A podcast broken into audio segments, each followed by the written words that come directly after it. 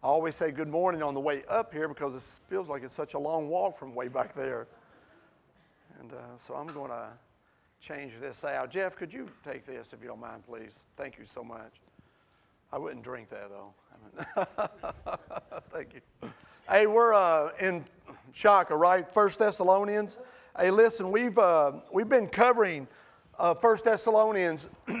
uh, this is actually the 15th message in First Thessalonians. It's five chapters. Today we're going to finish up chapter five, close out the book of First Thessalonians, and we're going to look at the last six verses, and then we're going to we're going to actually slide gently out of First Thessalonians. Uh, most theologians think and when I say theologians, I'm not including myself, it's just some, some things I've read and studied, that Second Thessalonians could have possibly been written in as short uh, a time span as three or four weeks after First Thessalonians and as long as a few months. But everyone feels that the two letters were written roughly around a month or a few months after one another. And so, what we're going to do, it kind of worked out perfectly for us, is that uh, we, we've got something planned for the next few weeks. And so when we slide right back into Second Thessalonians, we're going to anticipate opening Second Thessalonians under the same type of time frame that the church in Thessalonica would have received uh, Second Thessalonians in relations to the first letter. Do you understand what I'm saying? So there will be a, a brief uh, undertaking of, a, of, of some different scripture uh, in relation to what we're going to be doing over the next three or four weeks. And, uh, and then we will slide right back into the study and uh, we'll try to pick it up with a, a level of, of, uh, of, fluidity and continuity. We're not, without, without it becoming too discombobulated, right? Okay. All right, all right listen, uh, 1 Thessalonians chapter 5. Uh, we, had, we had looked at the scripture, started, I, I believe, verse uh, 16. We had talked about the imperatives that, that uh, the Apostle Paul had given to the church. And, and, and these were present imperatives, meaning they were commands that were ongoing. And it started with rejoice always. Remember that? We covered that, rejoice always. Uh, then he said, pray continually. And then he uh, progressed through that. And he said, and in all things, or in all things, give thanks unto God which is God's will for you in Christ Jesus. And then he shifted, he shifted into a, in, into a still a present imperative, which was an ongoing command that had a negative particle, and he said, Do not quench the spirit. The negative particle implies that they had been quenching the spirit. And so he was basically saying, Stop quenching the spirit. And he also said, do not, there's that negative particle again, treat prophecy, and this was not a foretelling of, uh, of the future, but a foretelling, a declaring of what had already been established through the revelation of God's Word. He says, Do not treat prophecy with contempt, or do not treat prophecy as though it has no value to you. Right? That's what we went over uh, last week. And then he says, but test all things. Right? Try it, man. Cross examine it. Put it under, un, uh, under a cross examining, almost like a trial, a court type thing. But try all things, holding on to what is good, singular, and rejecting all forms of evil plural in this sense, multiple forms of evil. And so that's what we covered last week. And so all of a sudden, we're going to slide into these few verses this week, and we're going, we're going to read them, and they're going to try to get in this and try to get you out of here before Christmas. Right? Okay, First Thessalonians chapter 5, verses 23, 28. And I know what you're thinking. You're like, 23, 28, that sounds like five verses. No, it's six verses counting 23, right? My math's there, right? So you can trust me, I can count to six. And this is what the scripture says. Now may the God of peace himself, catch some of this, sanctify you completely, and may your whole spirit, soul, and body, right, be kept blameless at the coming of our Lord Jesus Christ. And then he says, This, this is important stuff. He's closing this letter. He who calls you is faithful. He will surely do it. Brothers, pray for us. Watch this transition now. Pray for us. Greet all the brothers with a holy kiss. You know, you get this whole, this whole Italian mob scene going, right? Godfather, you know, these, these men, you know, a man's man. And Paul was saying, this is a man who's done withstood beatings and torture. And Paul was saying, man, greet one another with a holy kiss. You know, of the, the family. You know what I'm talking about? You can, you can envision that, right?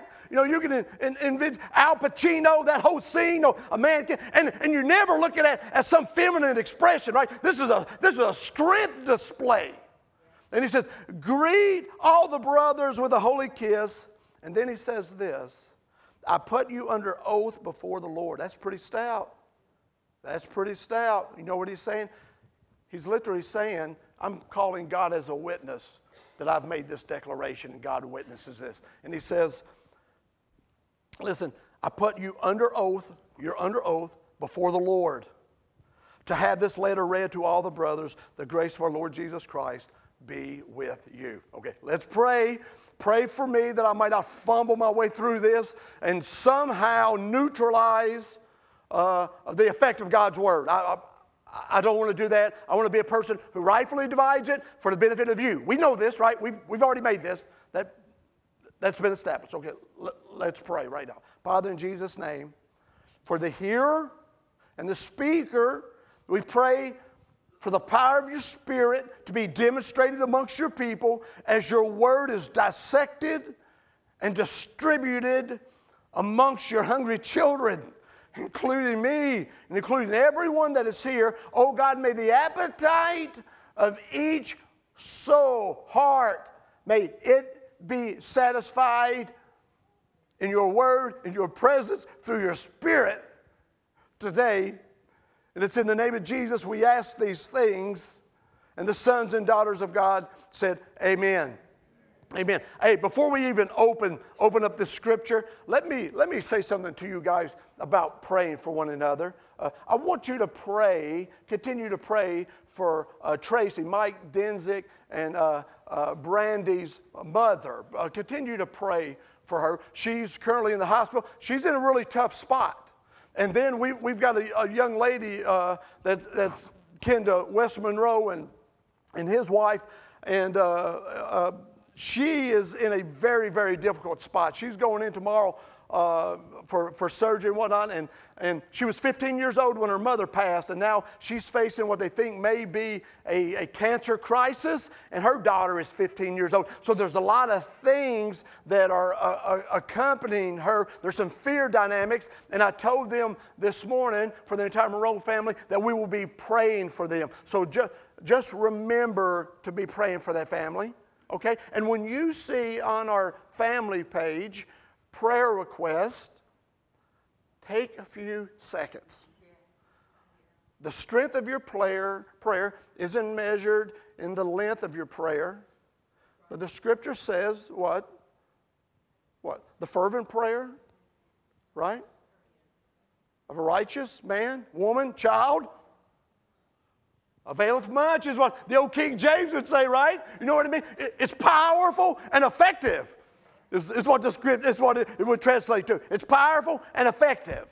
So you have that, and we're actually going to cover that. So I, have kind of jumped ahead on you, but I just want to deposit that with you before we even move on. Okay, everybody with me?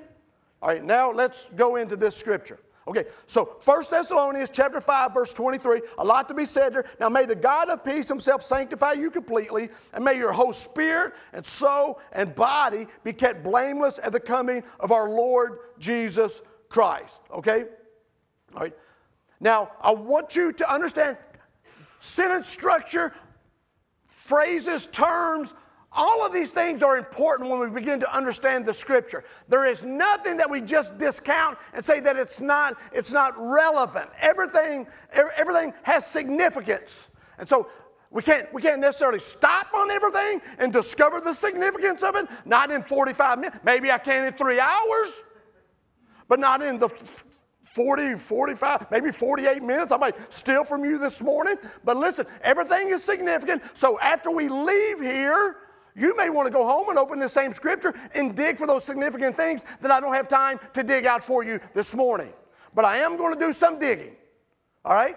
We're going to be casting some dirt this morning. Okay? When the scripture says, Now may the God of peace himself sanctify you completely. Now, which is typically an adverb indicating the change in time or circumstances, here is not that. The part of speech is a conjunction. It's actually connecting what was previously said right? What was previously said. And we just went over everything that was previously said, right? Those imperatives, those commands. Rejoice always, right? We went over all that. It's connecting all that about the testing, holding on to what is good, rejecting what is evil. It's connecting all that to what is about to follow, okay? It's a conjunction. It's, it's pulling it together at this moment. All right? And it says this the God, this is the important thing. Now, the the God of peace himself. At that moment, we're establishing the worker, the, the active one in, what, in, in, in this scripture who's going to be accomplishing the things we're about to read. This is an act of God, okay? God Himself is the one that's about to bring this about. Listen to what it says. Uh, listen, understand in this statement that what follows, listen, so you, so I can clean up, will be accomplished with God being the agent of change, right? Right? But we, God being the agent of change in the scripture, but we have a responsibility. Listen, we have a responsibility in our response to the agent of change in the exhortations or commands that that Paul had just given them. Now, God is the one that's going to be doing this, but we have a, now this is going to be a, this is going to be a really difficult word for some of my Calvinist brothers and sisters because I'm going to say to you this morning, I'm going to su- suggest to you this morning that we have a partnership in this process that the change agent, that being God, is working in us. We have a partnership in this. Oh no, Trent, man, I feel like you've already got on that slippery slope, man, and you're about to start sliding down this whole work salvation thing. That's not what I'm talking about. I'm talking about what the scripture says about God sanctifying us and our responsibility in this process as sons and daughters of God in response to what He is doing in us. Let's, let's look at this. Let's, let's look at this, okay? The exhortations that Paul had given that we are responsible to express are heavy things. What are those exhortations? We just re- rejoice always. Can you do that on your own? No, but the change agent that's at work in us allows this expression to take place. Rejoice always, prayer, pray continually. You do that on your own? Give thanks in all circumstances. Is that something you can do on your own? Do not quench the spirit. Is that something we can do on our own? Do not treat prophecies with contempt, but test them all. Can we test on our own? And if we can test on our own, what type of testing will be brought about? And what type of conclusions will be rendered at the end of our testing if our testing is done on our own? Hold on to what is good. How do we determine what is good? By testing. How do we test? On our own? Of course not. And reject every kind of evil. These are exhortations or commands, listen, that are born out of the sanctifying work of God in our lives. Listen, these works don't, listen, these expressions don't make you sanctified. But God's sanctifying work produces a response in us and through us that correlates with the work that God has done. Meaning this if God is really doing this work in us, and we have a desire to follow God, pursue God, live and express God, then that work that He's done in us will energize and enable us to express these types of things. When you see people rejoicing always, and giving thanks in all circumstances, it's because there's an energy in them that produces that that isn't of them. Listen, listen. We were up in New Albany, Indiana. And this was just a, I don't know, a week or so ago, right? Leslie, is that right, my sister? All right, she knows we were there. Me and my brother Dwayne. And, and Dwayne and I had gone up to New Albany, Indiana. We kind of got lost a little bit up in New Albany, Indiana, but uh, praise be to God, we had uh, God positioning uh, systems on board our car, and we were able to circle back around. We found our destination. I acquired what I wanted to acquire, and I was coming home. All right? I'm talking about in circumstances. And uh, I get a phone call from Josh. Josh, stand up so everybody knows who I'm talking about. Yes. All right. I get a phone call from Josh. He serves our country. He's in the Coast Guard. I know what you're thinking. Coast Guard, there's not a coast in Kentucky. Right? Okay. Well, it's broader than that. But my brother calls me and he says to me, Trent. I said, hey, hey, what's up, brother? He said, uh, I, I, need, I need a favor. I said, okay, man. He's, and, and I think Josh, he expressed this later, his, his hope was that I could somehow network uh, some assistance to his wife, not necessarily be there myself, but with the hopes that somehow we could pull this together uh, to go on a rescue venture, right? He said, My wife, that being Leslie, stand up, Leslie, so everybody knows what we're talking about. All right, that being Leslie, all right, my wife Leslie is broke down on I 65. And unbeknownst to me, she had her young daughter with her who had a broken foot. Uh, in, in, in, in, in the uh, probably the, the, the, the, nervousness of, of needing his wife rescued, Josh uh, thought he told me that his daughter was with her, but he, he had not. So when I pulled up and I saw two, I was like, hey, there's two. All right, all right. so, so he says, uh, this is what's happening. Her car is broke down. And you know, you know how to recognize people who aren't from this area. You want me to tell you why? He said, Trent, her car's broke down between the Clermont Bardstown exit and Lebanon Junction. and I said, Is Lebanon Junction close to Lebanon Junction? You know. And he said, she, She's right there. And, I, and in my mind, I'm thinking, okay, no problem, because I'm coming home from Louisville on I 65 South, where she is broke down. I'm 10 minutes away. Tell her Superman is coming. And what I should have done, I should have turned the radio full blast to John Williams' Superman theme, rolled the windows down, and slid right in there with a. That's what I should have done had I been thinking that.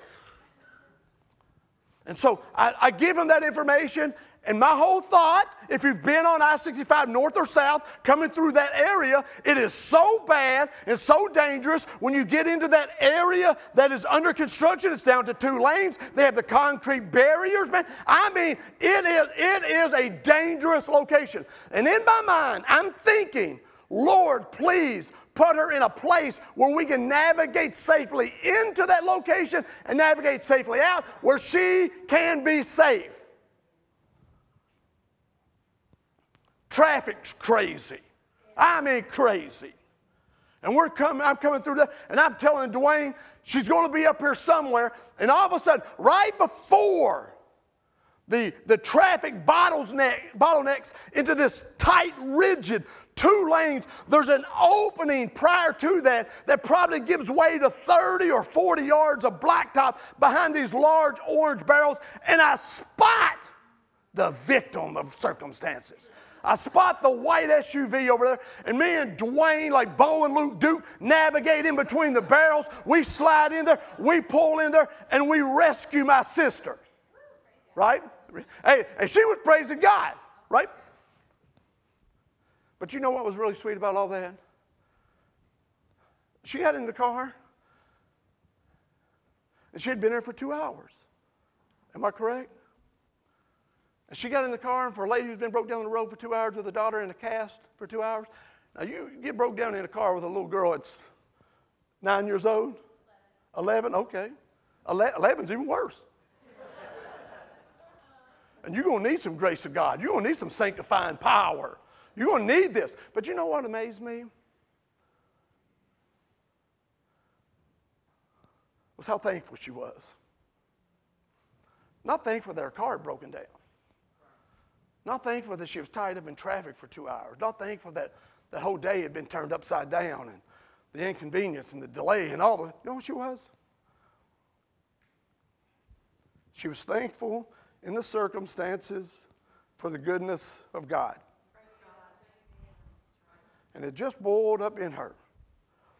And from Lebanon Junction to E Town, my sister, you could tell she'd been shut up with a little girl because my sister got her and she got two adults in the car and she was talking. me and Dwayne, we kind of boring guys anyway. I mean, we're kind of mute, man. We're boring. And so she's talking to them. And I'm telling you, her very presence in the car kind of energized the trip the rest of the way home. Why is that? Because the work in her that God was doing, even in circumstances that were not favorable nor conducive for praise, praise was still pushing out. You know what I'm talking about? It was in her, man. It was in her, and it was real. So the sanctifying power in God, of God that's at work in us, should be producing things through us that others are recognizing not to be of us. Right? Listen, listen. Let me say this again. We have a cooperating responsibility with the work of God in our lives. And this isn't my words. This is what the Apostle Paul said, and he says this clearly to the church in Philippians. You know what he says? Listen to this. Therefore, my beloved, as you have always obeyed, so now, not only as in my presence, but much more in my absence, work out, present imperative, work out your own salvation with fear and trembling. That's your responsibility. He's telling them, work out your own salvation with fear and trembling, for it is God who works in you, sanctifying both to will, athelo, to give the desire, and to work for his good pleasure, energio, or energize. So when the scripture says, when we're reading the scripture, and it says, Now may the God of peace himself sanctify you completely, he's doing a work in you that should be producing something out of you. Let me sum it up and say it like this Listen, we should be working out what God has worked in. And if we're not working it out, it isn't because God has somehow fumbled the inner work. It is because you or I have resisted the inner work, is the reason it has become stagnant and unproductive in our lives. Now, Thursday, my daughter took me and the rest of our family, me, Kim, uh, Dennis, Derek, Taylor, Kathy, Angie, Carrie, Clark, and Ivy. like we, we, went, we went to a place called uh, Brasserio's. Anybody know Brasserio's? The Brazilian steakhouse? Okay, if you're, if you're a vegan, don't go. If you're a vegetarian, wrong restaurant. If you're a carnivore, meat eater like me, blessings be to Brasserio's, right? You just bless it and you go in there and you eat till you're full. So we go into this place and they sit us at our table and they come around. I've never been there. I had no idea what this place was. I was looking for a buffet. I want some mashed potatoes, turkey leg. And they sit us at this really nice table. I felt completely out of place. I told Carrie, I, uh, we were fixing to leave. She said, I said, can I just wear a, sweatshirt, a pair of jeans? She said, No, no, Trent. She said, Wear what you would wear to church. I said, Sweatshirt, a pair of jeans? She said, No, no, uh, uh, take it up a notch. So I put on my good tennis shoes. so I go into Brasserio's and we're there and we're being seated at this really nice table. And at every table placement, they bring around this little circular uh, uh cardboard card. And one side of the card is green. I didn't even read it. I didn't need to read it. The other side of the card is red. I didn't read that either. The card is laid on my table and it's the red side up. And so, what the card is for is as they begin to serve you the, the bounty of pleasure, the meat. As they, You turn that red card over and you let the green, leave the green side up. And what it's telling the waiter or waitresses who's coming around and cutting the meat, what lamb, steak, uh, a chicken, or pork, whatever it is, whatever they're bringing around, uh, the green card says to them, "Feed me." Right? And so what ended up happening?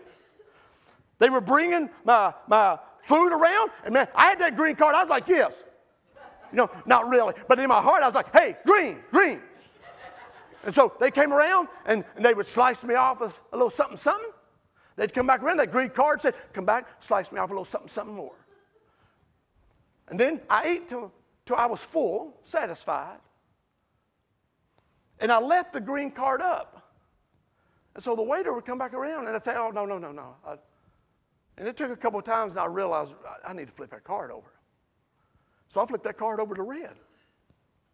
And then when a waiter come around, he would look down, he saw that record, he'd just pass me on up. But other people were still green. Clark Evans. he better be green what it cost me. Somebody better be eating. And so kept eating. I say that to you to say this to you. That is very much like the work of God in our lives.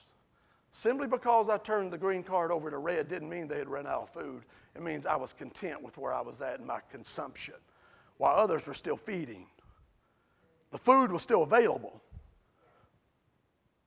We were still being approached. The food was being provided. But I'd had my full, my fill. My, I was satisfied. Right? And so after a while, initially they came up to me until I flipped my card. And after a while, they just quit coming to me. And so it is with God. As He approaches us, there's a resistance. The sanctifying work that He's wanting to do in our lives, there's, we got a green card out there. We're we are kids of the King. We want to be sanctified. He comes up to us, but the sanctification is taking us into a place that is scary and we have trepidations, and so we push back on God. And then God comes back around again, the card's green, and He said, You are a child of mine. I want to do this work. And we push back. The fear of going deeper is almost overwhelming to the degree spiritually, maybe even unbeknownst to us, we have subconsciously flipped it over to the red, and we have resisted so many times the deep sanctifying work of grace to the extent that when God comes, we have literally shut Him completely out. And we wonder why everyone else is being visited and everyone else is still being fed and why everyone else is still growing spiritually. And it's because they have never looked at God and turned over the red tab, spiritually speaking. And so I ask you today are you a red tab or a green tab person spiritually? I don't really have to ask. You kind of see it, right?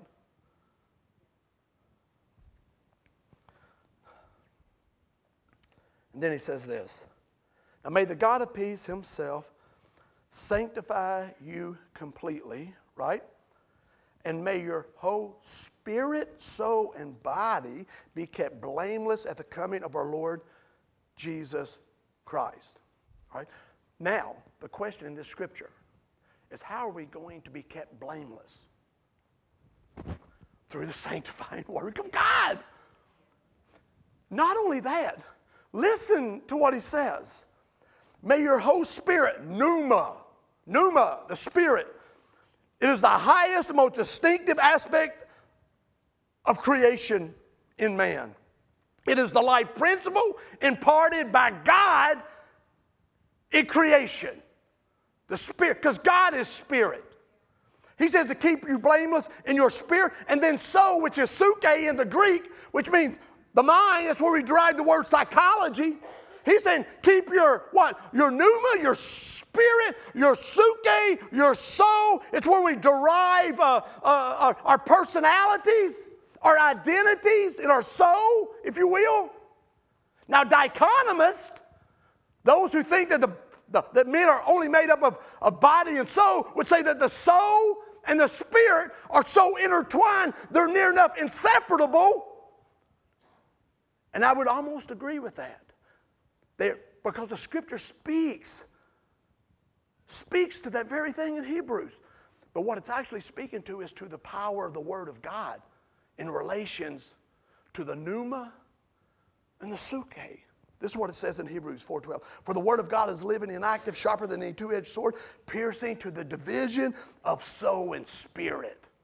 Saying that's how sharp the word of God is, that it can actually separate the thing that is so intertwined with one another at the core of who we are.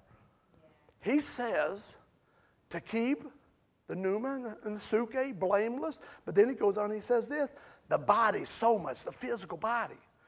Now listen, you can be a dichotomist and believe in the soul, spirit. You can be a trichotomist, believe in the soul, or spirit, soul, and body. You can be, that's not what the scripture is. The scripture isn't trying to give you, give, give you proof of, of whether you're a dichotomist or a trichotomist. The scripture is saying in this portion where Paul's writing to the church Thessalonica, uh, Thessalonica the scripture is saying this Every facet of your being must be redeemed and kept blameless. There is no part of your existence that the work of God isn't necessary. Your spirit, your mind, your soul, your body, all three facets of this trichotomous view needs to be kept blameless, and it can only be kept blameless by God through the sanctifying, setting apart, being made whole. And he says this and may your whole spirit, soul, and body be kept blameless. Listen, why? Why kept blameless? Because he's coming back. You know what the scripture's saying? Through the work of God, God is wanting to keep you and me blameless. Why is that? Because we're a bride. And the bridegroom's coming. right, right. I, I, get a little silly. The bridegroom is coming. And he's coming for a bride that is blameless, right? without spot or, King James, come on, wrinkle, right? Paul says that, reiterates that. Through sanctifying work of God, He's preparing a bride for a bridegroom, right? He's coming back. And there's times in our lives when we may feel like, is he coming back? And Paul addresses this because remember the church in Thessalonians? Remember Thessalonica, man, they were worried, man. They had people dying. They, had, they wasn't sure about this second coming. And what did, what did Paul say to them? After he said that he, he's coming back, he says this He who calls you is faithful, and he will surely do it. Right? The, the, the, the word faithful in the simplest form means reliable, trustworthy. Now, many of you have had experiences where people should have been faithful who were not faithful. You've had fathers who have bailed out on you. Carrie has. We're not faithful. Mars the image of a father in God. Right? You've had mothers who have bailed out on you. You have had husbands who have bailed out on you. You have had wives who have bailed out on you. You have sons or daughters who have bailed out on you. And all of a sudden it scars you and it warps and, and distorts your view of God and, and your ability to depend and trust, even in God. But in the Greek, in the Greek, the beauty of the rendering of this verse puts a greater emphasis on God than it does even the act of God. The rendering in the Greek would call it or say it like this the caller, the caller is faithful, or you're being called by the faithful one. He can be trusted. He's dependable, he's reliable. And then Paul says this He will surely do it. And remember what Hebrews said? What did it say? And let us run with perseverance the race marked out before us, fixing our eyes on Jesus, the pioneer or the author and the perfecter or the finisher, the completer of our faith. He is faithful. The writer of Hebrews said, The God who started this book in your life will close it out.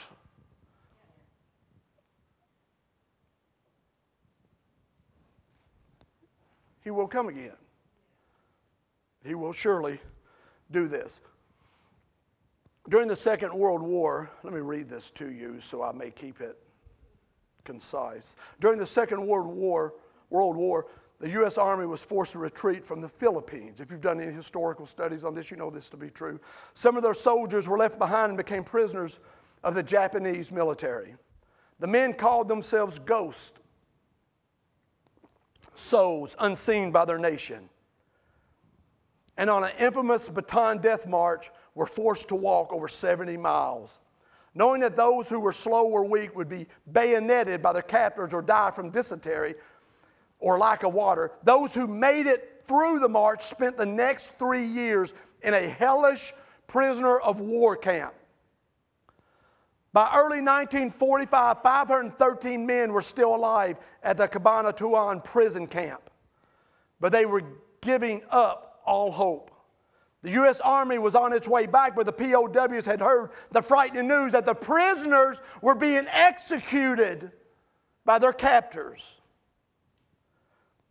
Their wavering hope was, was, however, met with one of the most magnificent, magnificent rescues of wartime history. In an astonishing feat, 120 United States Army soldiers and 200 Filipino guerrillas outflanked over 8,000 Japanese soldiers to rescue those POWs, those 513 men. Alvin Robbins was one of the rescuers. He describes how he found a prisoner muttering in a darkened corner of his barracks, tears coursing down his face. I thought we had been forgotten, the prisoner said. No, you're not forgotten. Robbins said softly, You're heroes. We've come for you. And often in life, we can start to give up hope, you and I, to feel that God has forgotten us, abandoned us to a dark and hurtful experience whatever it might be. But the cross of Christ reminds us no, you're not forgotten. And Paul reiterates the words, He will surely do it. And the resurrection gives us the assurance that someday we too will see our rescuer face to face and be liberated from every distress of this life. And when he returns, we too will hear the one whom we have called upon say to us, I've come for you. And Paul was trying to instill in this young church do not lose hope. He is faithful and He will surely do it. The work that God is doing in your life, He shall complete it. Upon His return to receive you unto Himself, that where He is, you may be also as the bride of Jesus. He's not discarded you, He's not forgotten you, regardless of what your circumstances are like, regardless of the war that's raging in you in your heart and in your mind and in your body. He's not forgotten you. He's wanting to do the inner work in all those facets of your person.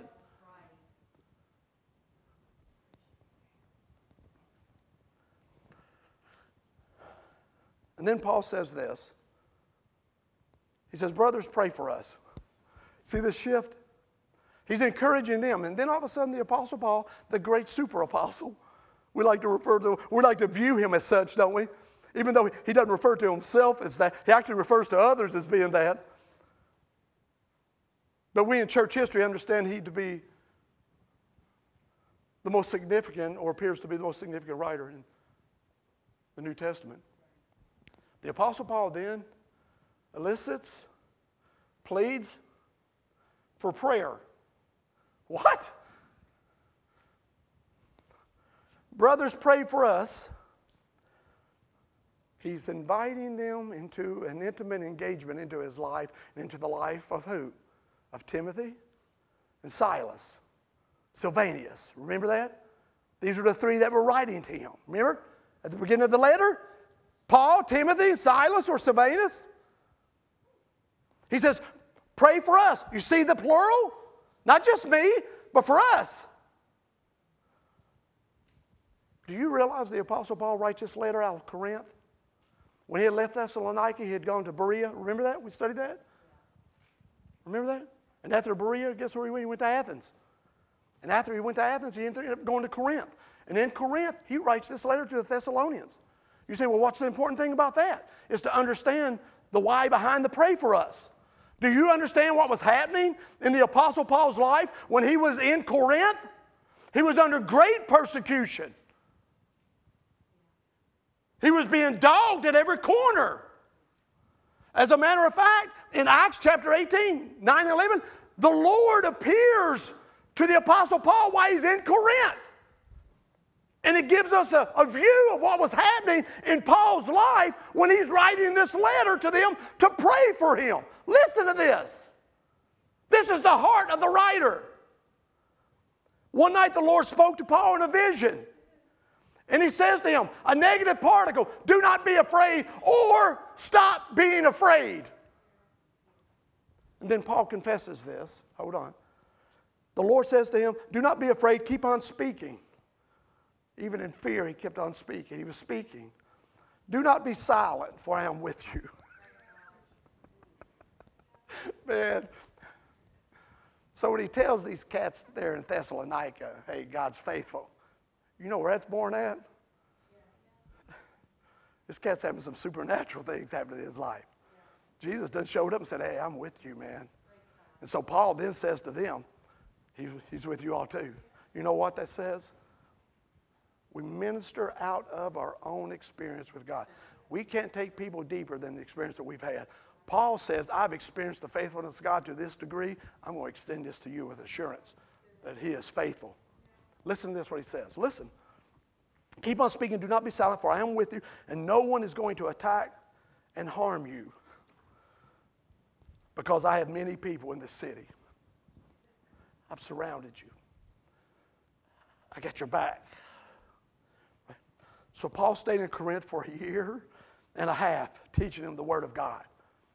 And then he writes to the church in Corinth and he gives us this view he says to them, For I resolved to know nothing while I was with you except Jesus Christ and Him crucified. I came to you in weakness, with great fear and trembling. And trembling. This was his condition. I was, I was fearful to the extent that God had to address it. I was trembling. And while all this was happening, I'm pleading for this young baby church in Thessalonica to pray for me. What happens when we elicit prayer from people who are engaged and sanctified in the presence of God? What happens? Paul says this is what happens. My message and my preaching were not with wise and persuasive words, but with a demonstration of the Spirit's power.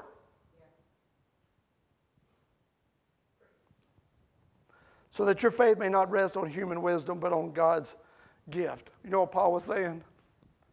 He understood this pray thing, he understood the vision. He sends the word to, the, to this young church born out of three weeks of ministry.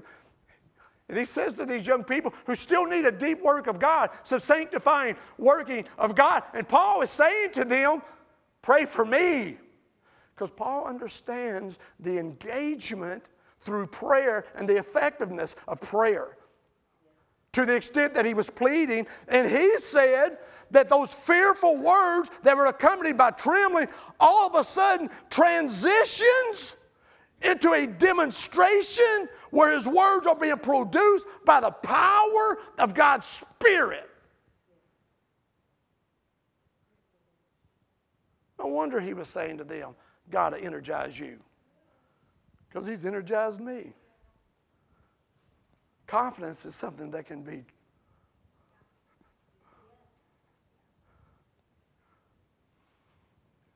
confidence you transferred. Older women teach you younger women, older men teach you younger men. Transfer the confidence. Right? Then he says this Greet all the brothers with a holy kiss. Literally just means to enfold in the arms. And when he said all the brothers, he meant Jews and Greeks, mature and immature, rich and poor, educated and uneducated, because he knew that Jesus was the connecting fiber amongst this motley crew of people who have become the bride of Jesus. Greet all the brothers with a holy kiss. And then he says this, and we're closing, okay? I put you under oath before the Lord to have this letter read to all the brothers. The same letter that Paul thought was so important that he put them under an oath before God to have it read to everyone.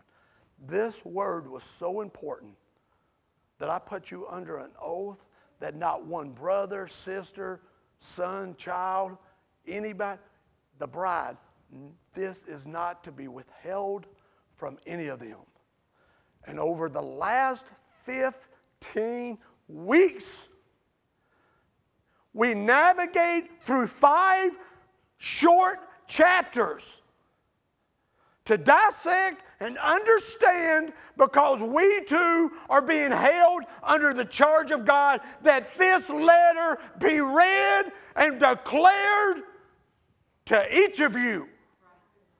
So when we find ourselves going into places of worship where the scripture is not being opened and is not being dissected and is not being foretold and proclaimed, we must guard our steps because under oath we are charged to teach this, to read this, and to preach this. And it isn't just me, it's you.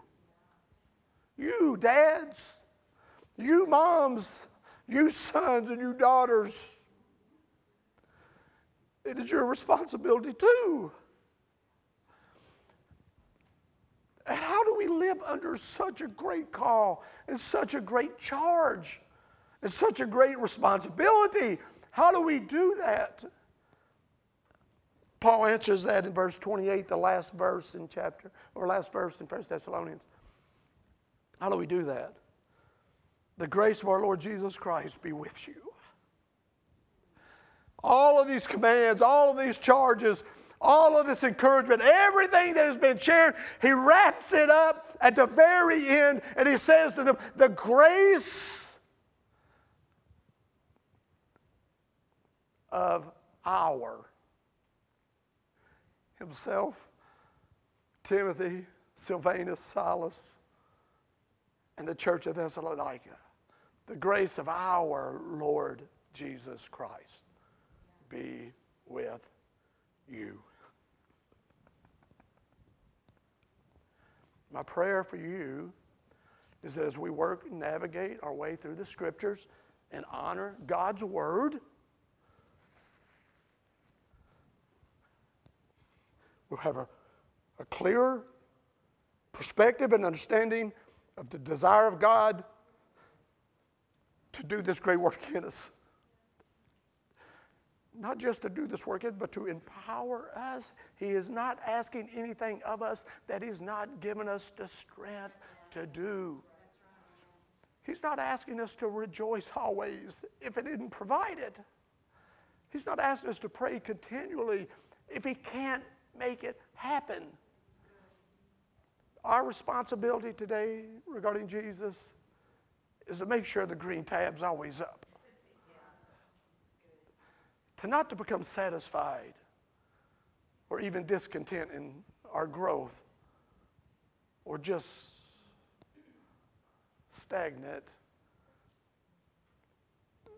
We are called to be green card people in the presence of Almighty God as He works in our lives.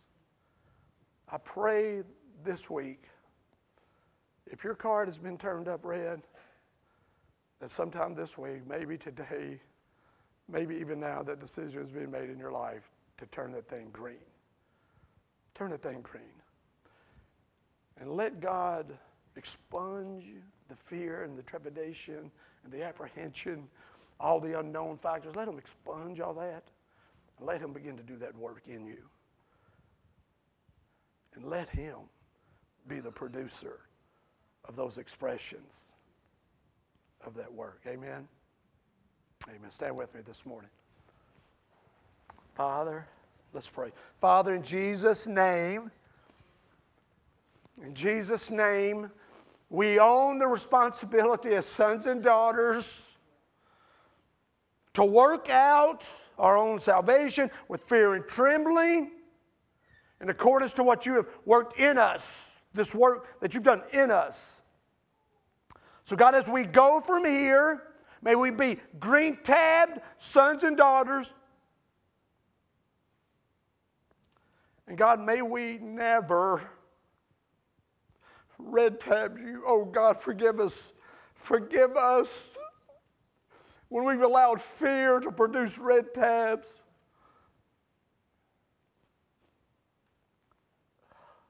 Uncertainty. Forgive us. Make us green tab, sons and daughters. Green tab, that's who we are.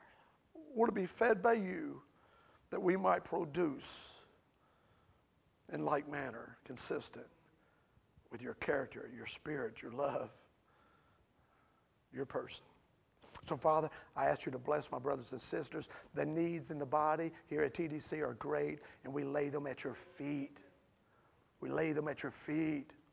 These people who have called us and said, Pray for us. They're like Paul, who's wanting and needing to be energized. And so, God, let us be faithful to pray for them fervently. So, Lord, we bless you and we thank you.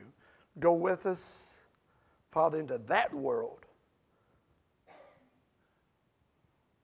as your representatives in Jesus and the sons and daughters of God in the name of Jesus said amen. Amen. God bless you.